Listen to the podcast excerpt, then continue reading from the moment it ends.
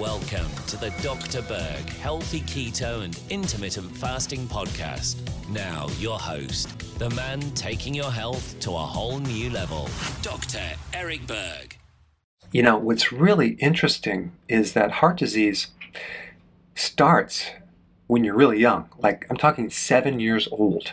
It's incredible. They have found lesions in the aorta in virtually one hundred percent of children between the ages of seven and nine. So I wanted to do this video to increase your awareness on how early this condition actually starts, and also to understand the cascade effect uh, from very, very early stages into later stages, because you don't want to wait until you have heart attack symptoms. You want to understand the mechanism.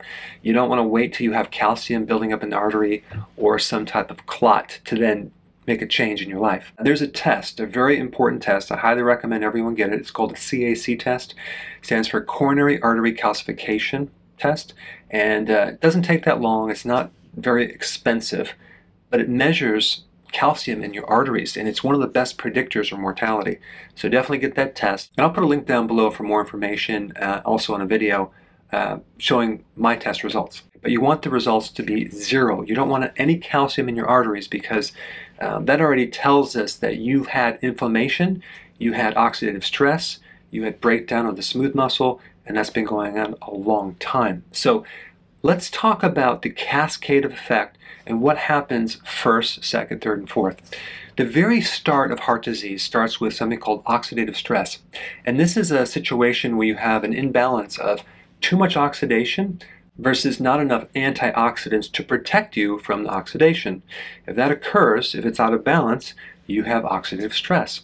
And what oxidative stress does, it's very similar to uh, rusting out your car. You're starting to get a breakdown in the surface. And that's what happens in the smooth muscle, either on the inner part of the artery or the next layer deep.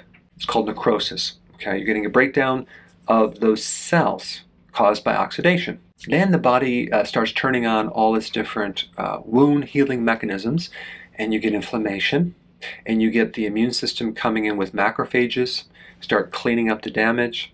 And as part of the Band-Aid, you get microcalcification, tiny amounts of calcium that are coming in there to act as a kind of a Band-Aid.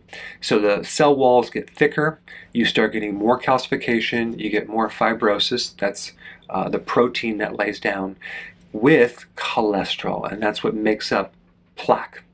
So plaque is basically a Band-Aid. So the most important thing to know of this cascade effect is about oxidation and what really causes oxidation. Higher levels of glucose in the blood is probably the, the, the number one cause of oxidation. So you must reduce the amount of carbohydrates in your body. Okay, that's number one. And also the omega six fatty acids, very inflammatory. There's been a big push in the last twenty, thirty years to replace the saturated fats with unsaturated fats. Uh, unfortunately, that led to a lot more omega six fatty acids, which creates a lot of oxidation inside our arteries, inside our organs, in the eye. So number one, as a preventative thing, you want to cut those out of your diet. Number two, you want to start increasing your antioxidants. Where do those come from? Well, plant foods, cruciferous, other healthy foods. But your own body makes antioxidants. It has networks of antioxidants, and it needs certain trace minerals to make these antioxidants, like selenium and zinc and so on and so forth.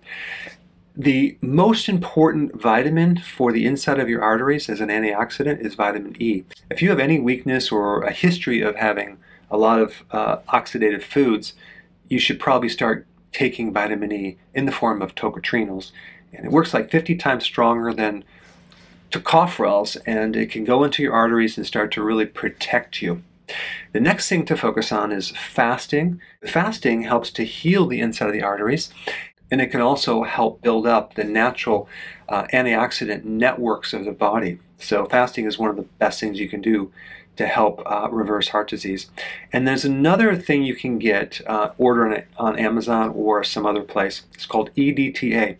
This is a chelator, and it helps to pull out uh, excess calcium from the arteries. Uh, I did a video on this, very, very powerful. There's a certain method or way that you would take it, because it's going to pull out other minerals. You'd want to put back the minerals that you want and allow this product to take out the minerals that you don't want. But it's a great chelator. It's great for circulation and many other things. Number five, having enough potassium in the diet. Um, Very, very important, because if you're low on potassium, which many people are because they don't eat a lot of salad, your body will start to um, pull in more calcium deposits, okay? I did a whole video on that. I'll put a link down below. But potassium will keep your arteries very elastic, uh, very flexible, and they can prevent the buildup of calcium in your arteries. And lastly, vitamin K two. Now, this is rare, but it can happen, where people can start building up not just calcium in the arteries, but actual bone in the arteries.